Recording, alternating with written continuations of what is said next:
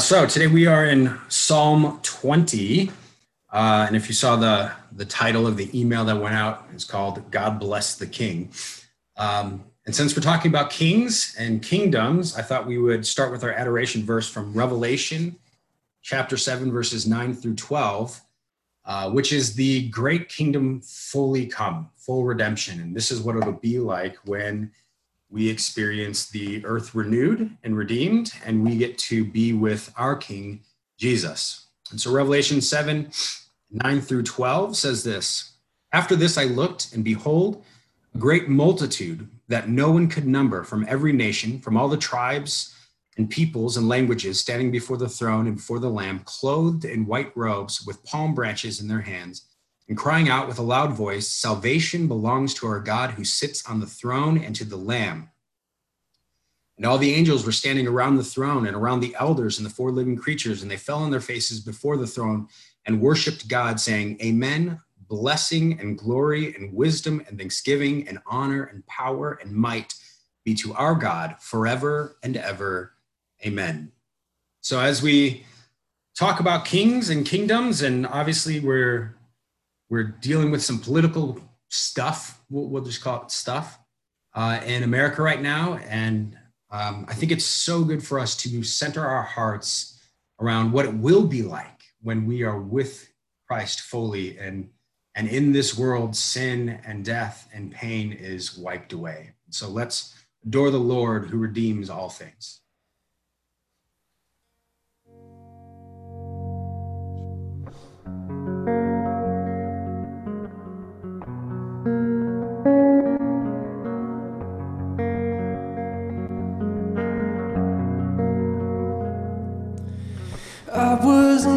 Lost at the fall, running away when I'd hear you call. But Father, you worked your will. I had no righteousness of my own. I had no right to join in your throne. But Father, you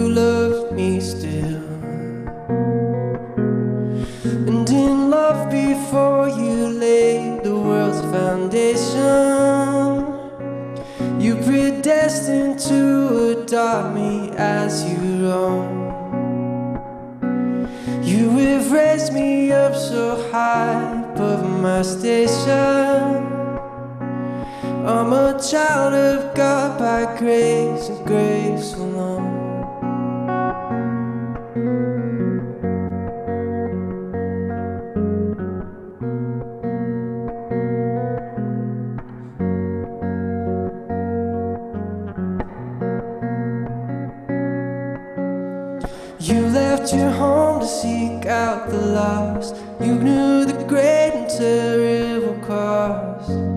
Jesus, your face was set.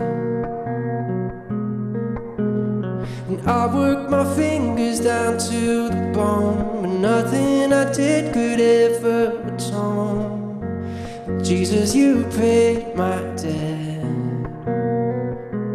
And by your blood I have redemption and salvation. Lord, you died that I might reap what you have sown. And you rose that I might be a new creation. I am born again by grace grace alone. I was in darkness all of my life. I never knew the day from the night. But spirits, you made me swore I knew the way on my own. Head full of rocks, heart made of stone. Spirits, you moved in me. And at your touch, my sleeping spirit was awakened.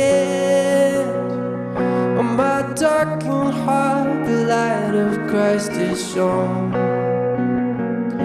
Called into a kingdom that cannot be shaken. Heaven citizen by grace and grace alone. So I stand in faith by grace and grace alone.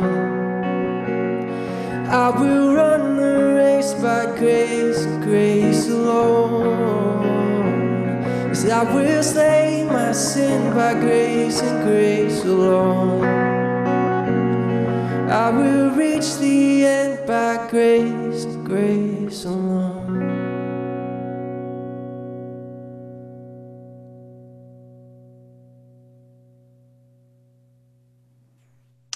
In times of trouble, may the Lord answer your cry.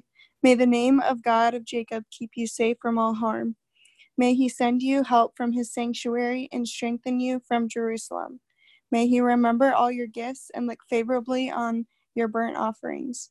May he grant your heart's desires and make all your plans succeed. May we shout for joy when we hear of your victory and raise a victory banner in the name of our God. May the Lord answer all your prayers. Now I know that the Lord rescues his anointed king. He will answer him from his holy heaven and rescue him by his great power. Some nations boast of their chariots and horses, but we boast in the name of the Lord our God. These nations will fall down and collapse, but we will rise up and stand firm. Give victory to our King, O Lord. Answer our cry for help. All right, let's pray.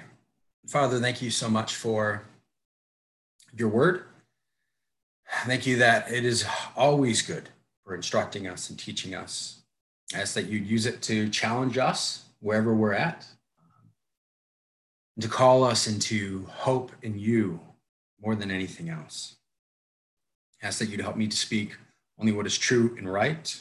I ask that you'd open all of our hearts and minds to understand and to be transformed. And um, I ask that you would keep us focused. And uh, even though I'm sick, Lord, I ask that you'd help me to, to get through this uh, intelligently and, and quickly. Um, speak, speak your word into our, our hearts. In your name, amen. All right. Uh, Psalm 20, we're doing the whole thing this week. So if you're new, uh, what we've been doing this year is we've been going uh, through scripture and asking, how did discipleship happen? And for the summer, we decided to go through the Psalms. And it's really important because the psalmists can actually disciple us as well. And so we've been going through the Psalms and exploring each one and looking at uh, the voice of each one or the emotion of each one, what they're talking about. Today, we come to Psalm 20, and it's really just it's a prayer for the king, which is why we've titled it "God Bless the King." Uh, and I want to explore the psalm, and we're going to do it quickly um, through two lenses. Uh, first would be praying for the king, and then second is the heart of the psalm, the heart of Psalm 20. So praying for the king, and then the heart of Psalm 20. And the psalm can really be divided into two sections. The first is verses one through five, and that would have been chanted by all of the people uh, in unison. And then the second section would start off with the high priest, and he would initiate in verse six, and then the people would respond with him uh, in verses seven through nine. And so this is something that they did corporately together. This isn't a guy just randomly writing uh, by himself and exploring emotions. This is for the people gathered to, to chant together. And it's also interesting uh, because this psalm is the first psalm in all of the psalms where it's not written in first or third person, it's written second person. So they're talking to somebody. It's not a person just praying by themselves but they're using things like you, speaking of someone other than the Lord. And so that's just an interesting thing.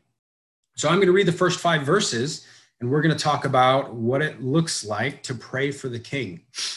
Uh, May the Lord answer you in the day of trouble. May the name of God, of the God of Jacob, protect you. May he send you help from the sanctuary and give you support from Zion. May he remember all of your offerings and regard you with your burnt sacrifices. May he grant you your heart's desire and fulfill all of your plans. May we shout for joy over the salvation. And in the name of our God, set up our banners. May the Lord fulfill all your petitions. It's interesting. The, the first section starts off with obviously the people praying for an individual. Well, well, actually telling the individual what they are praying for and how they're petitioning God. And, and the the person isn't named explicitly until the very end. Rather, what you see is a slow buildup of this person's identity. And so in verse one, you have someone who's in trouble. May the Lord answer you in the day of your trouble. But he's also a worshiper of God. Verse three, this someone has offered sacrifices to God uh, that were pleasing, and they're asking God to remember those sacrifices. Verse five, his, his victory constitutes the victory of all the people as they place their banners up. He represents them as a whole.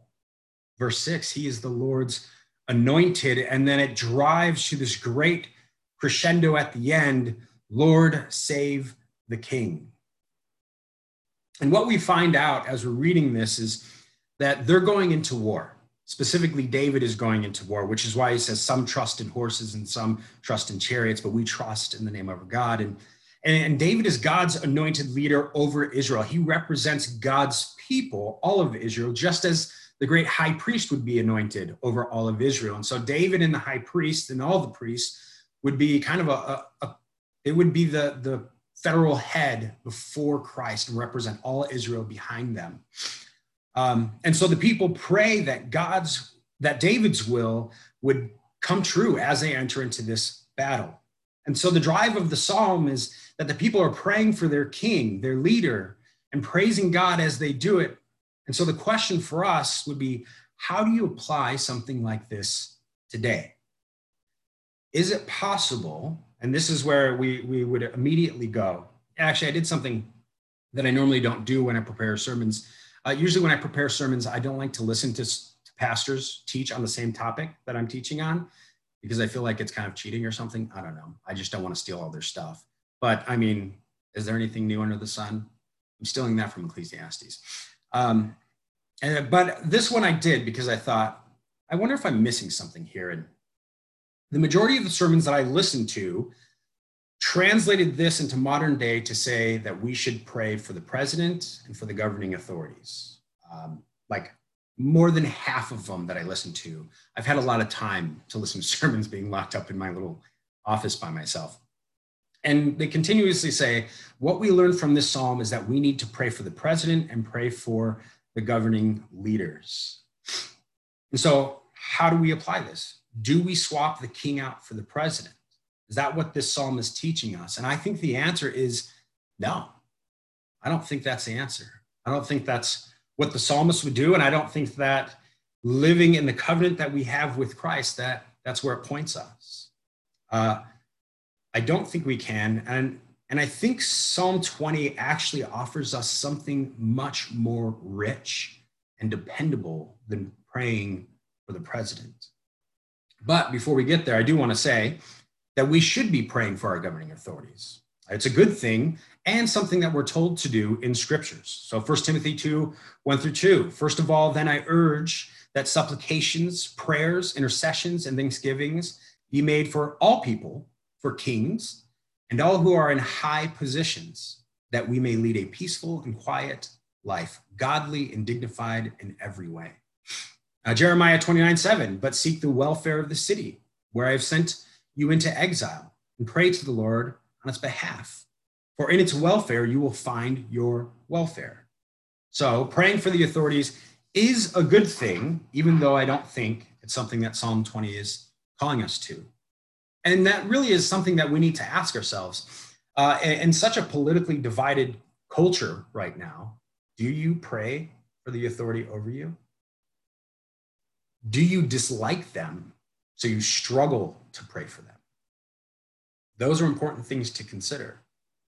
So, first, I want to say praying for authorities is good, but I think if we if we're going to stop there, we miss the real heart of the psalm. We miss the identity that it speaks into us and, and is identifying with us as we follow Jesus. So, what is the heart of the psalm? When God called Abraham and began to form Israel, he was building a people for himself.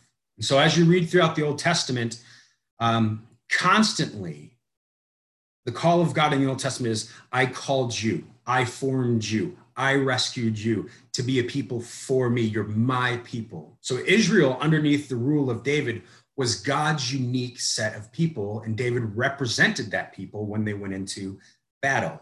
Constantly, God says, I formed you, I gathered you out of nothing for my name's sake. So David and the priests were the anointed leaders by God for his people. They represented the people, they represented the people who were the kingdom of God. And then when Jesus came to earth, he started using kingdom language. And he started to say over and over and over, the kingdom of God is here. And then when challenged what rule he had in his trials, he said, I have a kingdom that is not of this earth. Paul, after his conversion, writes to the church and says that there is a kingdom of darkness influencing the governments of the world. And so, what they begin to reveal to us is that there's actually the kingdom of God that exists within his people, and then all of the kingdoms of the earth. And those kingdoms are all influenced by the prince of the power of the air, according to Ephesians. And so we don't live in a realm where there's just one kingdom to be united under. And as an American Christian, I am part of the kingdom of God, and I am also subject to the kingdom of America. And this is important because the king and kingdom I most love is the one I put the most hope in. And I, I want to make this even more practical because I don't think it has to just do with the kingdom of America. What kingdom or king will win the war and solve the problems? So, if you were to look across our cultural landscape, what problems would you begin to see? If America is in trouble, what is it? What is the problem? And what are we looking to to solve that problem? What's your hope in? And that's when you begin to ask the questions Do I believe in the kingdom of social justice? Do I believe in the kingdom of freedom or gun rights or veganism or Democrats or Republicans? Do I believe in the kingdom of self responsibility? These are all kingdoms that are calling us to stand underneath their banner, just as Israel was standing underneath the banner of David and the kingdom of God. These are kingdoms that call us to put our hope in them and when I consider those things and I read Psalm 20, and instead of putting the name of the president or an, a, a philosophy to live by, or another kingdom, another movement, if I put in the name of Jesus, what I find is I already have a king, a king that actually conquered all of the troubles and will redeem all the troubles. So this psalm reminds me that I already have a king. Verse 9 says, O Lord, save the king. And God, in fact, did save that king. Jesus is our king. Jesus waged war, just as David is about to, against sin and death for his people. Instead of us praying for Christ, he is the one who prayed for us and then sacrificed himself for us. God raised him from the dead so all God's people can say, Now I know that the Lord saves his anointed. And we set ourselves under his banner and his kingdom and claim, May your heart's desires and all your plans be fulfilled. Because Jesus is the only king and the only leader that you would want all of his desires to be fulfilled. God saved the king and he saves all of those who trust in that king. And those people will one day see Revelation 7 9 through 12. So I want to read that once again. Revelation chapter 7, verses 9 through 12. This is what our kingdom that we belong to first will ultimately culminate in as we hope in it and resist to make idols of all of our other kingdoms. After this, I looked, and behold, a great multitude that no one could number from every nation, from all the tribes and peoples and languages, standing before the throne and before the Lamb, clothed in white robes, with palm branches in their hands and crying out with a loud voice Salvation belongs to our God who sits on the throne and to the Lamb. And all the angels were standing around the throne and around the elders and the four living creatures, and they fell on their faces before the throne and worshiped God, saying, Amen. Blessing and glory and wisdom and thanksgiving and honor and power and might be to our God forever and ever. Amen. When we're gathered physically as a church, every week we take communion and we break the bread and we dip it into the wine. And we break the bread and dip it into the wine, to the wine because it reminds us that Jesus sacrificed himself. That's how he defeated the trouble. That Jesus prayed for us and that God raised him from the dead and made him our king. That as the followers of Jesus, we belong first to the kingdom of God and second to the kingdoms of the earth we remind ourselves that the kingdoms of the earth and the things that promise us that they're going to fix all the problems, we remind ourselves that they won't. And that it is only through the sacrifice of Christ and his redemption that the world will be healed. And so I want to pray and worship the King who actually solves the problems. Father, we thank you for Jesus. Thank you for Psalm 20 and how it has reminded me very heavily this last week that my hopes can often be divided, that my loves can be divided, and that I can put my hopes and things on this earth more than I put them in you. The kingdoms of this world, will never offer perfect redemption. That's only found in you.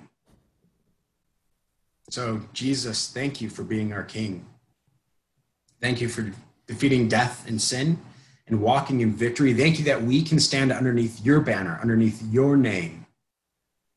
Praise God for saving and raising the King from death. Thank you that you redeem all things and that you redeem us. We praise you. In your name, amen. Let's praise the Lord in thanksgiving.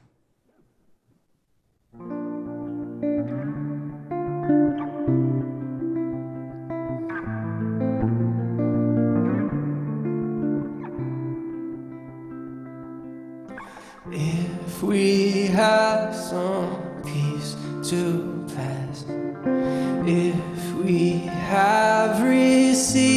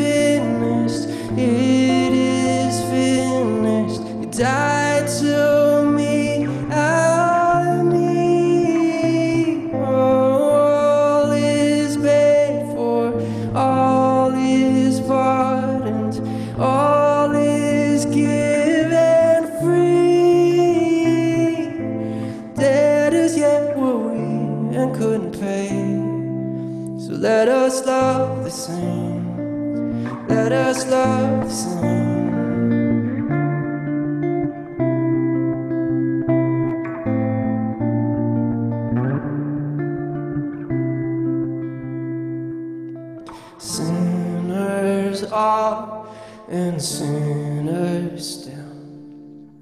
To you cross we run, though all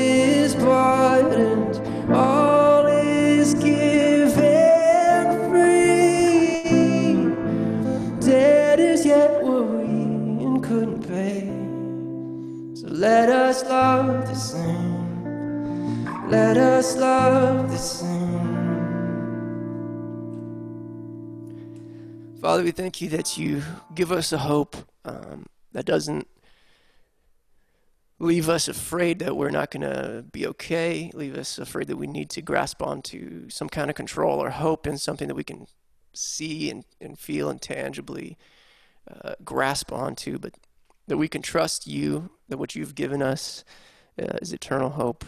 What you've given us is already completed and it can't be undone.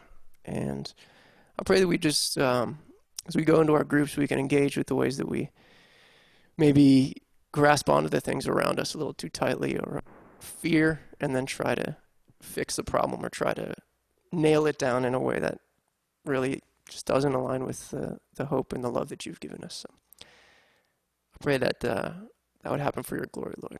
We love you. Amen.